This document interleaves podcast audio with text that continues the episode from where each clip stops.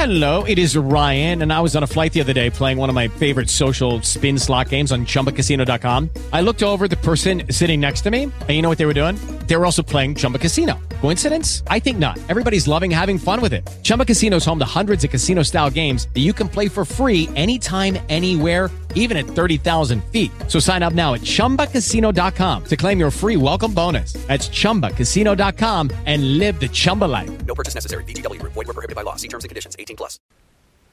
Calvino e la guerra. Calvino abbiamo detto che ha partecipato alla guerra in prima persona. È stato un partigiano. Ha combattuto. Mica come Pavese che se n'è stato in collina, appartato, ha fatto il professore passivo, eccetera. No, è stato attivo e come il nostro Italo Calvino. E così, quando poi la guerra è finita e c'è stata la liberazione, lui ha sentito una profonda esigenza di raccontare quello che gli era capitato. Ed era un'esigenza non solamente sua, ma anche di tanti altri che avevano partecipato a questa guerra e che ne erano usciti vivi. Come per esempio Beppe Fenoglio, altro giovane partigiano, e tantissimi altri scrittori. Questi però sono i più importanti. Ora, lui scrive Il Sentiero dei Nidi di Ragno, appunto nel 47, poi però quando c'è la nuova edizione, cioè quella del 64, fa una cosa che lui intitola postfazione, cioè lui aveva sempre un po' questo, riusciva a coniare nuovi termini o comunque a utilizzare la lingua in modo estremamente vario, lessico eccetera, in modo estremamente interessante e vario, Ecco, quindi questa postfazione del Sentiero dei Nidi di Ragno è molto importante, perché in questa postfazione lui, io trovo la spiegazione più chiara, più interessante di quello che è stata la stagione del neorealismo. Il neorealismo, diciamo la verità, è stato più che altro e soprattutto un fenomeno unitario a livello cinematografico, mentre a livello letterario è stato un fenomeno un pochettino più poliedrico, e ognuno è andato un po' per conto suo. Però questa bella postfazione è da leggere, è importante, lui lo spiega. La rinata libertà di parlare fu per la gente al principio smania di raccontare. Tutti quanti avevamo voglia di raccontare, e quindi anche il nostro Italo Calvino. Mai fu tanto chiaro che le storie che si raccontavano erano materiale grezzo.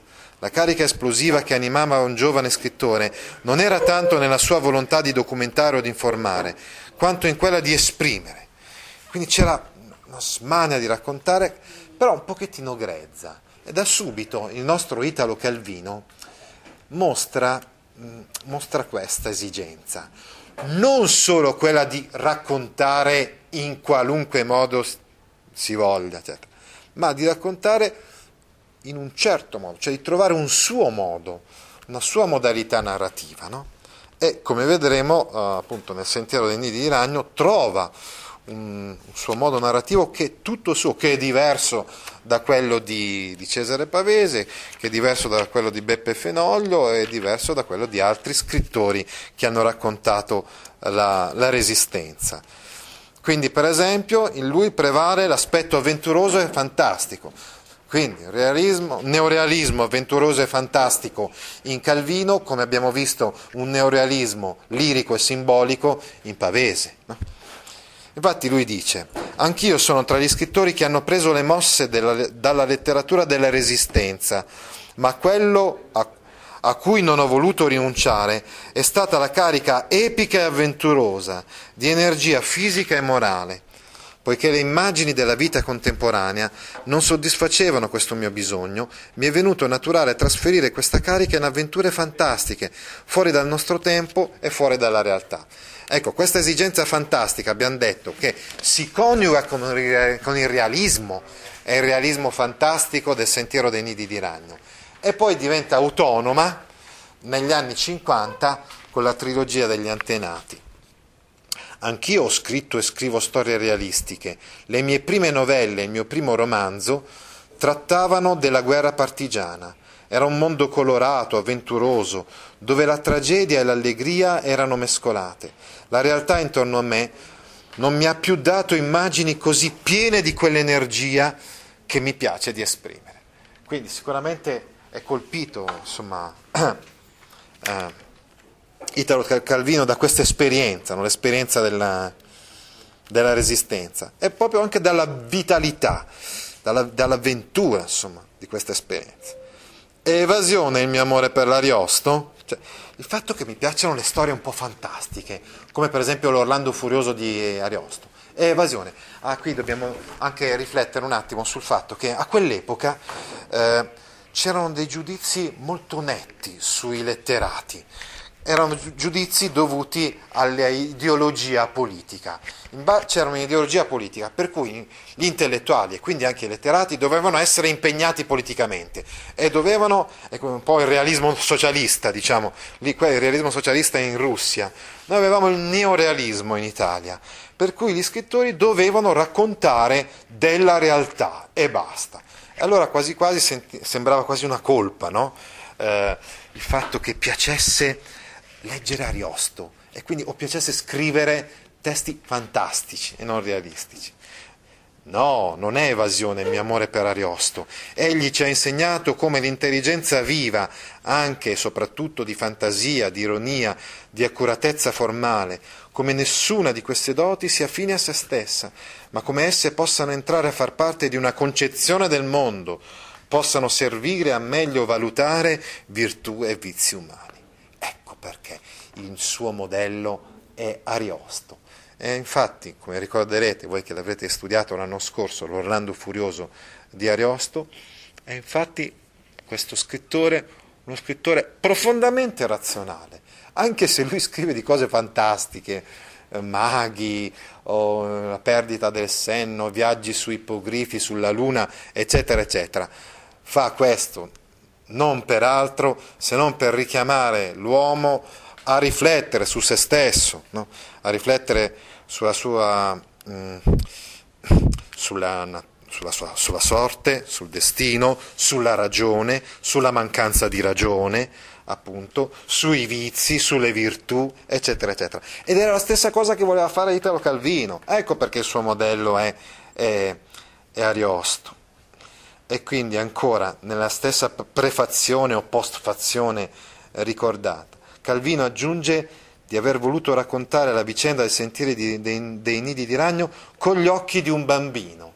Infatti il punto di vista principale con il quale viene raccontata la vicenda è quello di Pin, e quindi sostanzialmente di uno che vive questa guerra partigiana come se fosse quasi un gioco, no? Una guerra tra guardie e ladri, diciamo, tra buoni e cattivi, no? Scegliendo una storia che restasse in margine alla guerra partigiana, ai suoi eroismi e sacrifici. Il limite, infatti, di certe narrazioni della Resistenza è quello di essere state un po' troppo epiche, celebrative, encomiastiche, eccetera. E invece il nostro Italo Calvino ci racconta una storia ai margini della guerra partigiana, come vedremo la volta prossima, leggeremo dei testi tratti da Sentiero dei Nidi di Ragno. Non una brigata partigiana modello, anzi, tutt'altro, una brigata partigiana fatta di resti, di scarti delle altre brigate partigiane, no? Ma anche Fenoglio tante volte ci racconta un po' i limiti anche di questa guerra partigiana. Però sia Fenoglio sia Calvino con questa idea chiara in mente, che comunque si era dalla parte del giusto, si stava lottando magari con tanti limiti, con tante difficoltà, eccetera, ma si stava lottando per la libertà, per la liberazione da un regime, con l'intento soprattutto di renderne il colore, l'aspro sapore e il ritmo. Ecco che cosa vuol rendere: il colore, l'aspro sapore e il ritmo della guerra partigiana, non per esaltarne così come un comizio, diciamo così, esaltarne le vicende eroiche, no? Così facendo aveva anche inteso combattere contemporaneamente su due fronti, dice lo stesso Calvino in questa postfazione. 1. Lanciare una sfida ai detrattori della Resistenza.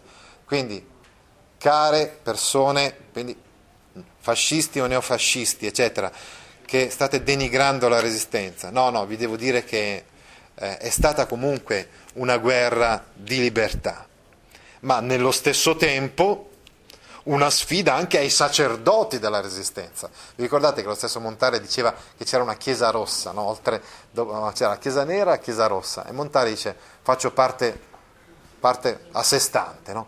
Montale, a differenza di Pavese, Calvino, Vittorini eccetera, non ha mai aderito, diciamo così, a questa ideologia politica dominante di sinistra comunista negli anni del secondo dopoguerra. Ma anche chi aveva aderito, come Italo Calvino o come Vittorini, vuole comunque affermare una sua autonomia rispetto a questi sacerdoti della Resistenza agiografica ed edulcorata, che ci presentavano questi partigiani come se fossero dei santi. Infatti agiografica vuol dire così, la storia di santi, no?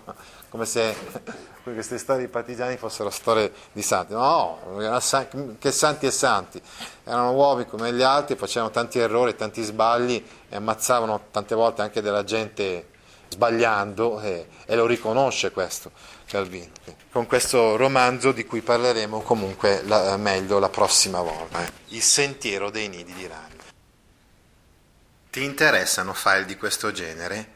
Allora vieni su www.gaudio.org e iscriviti alla newsletter A Scuola con Gaudio all'indirizzo www.gaudio.org/news. With Lucky Land Slots, you can get lucky just about anywhere. Dearly beloved, we are gathered here today to... Has anyone seen the bride and groom? Sorry, we're here. We were getting lucky in the limo and we lost track of time. No, Lucky Land Casino, with cash prizes that add up quicker than a guest registry.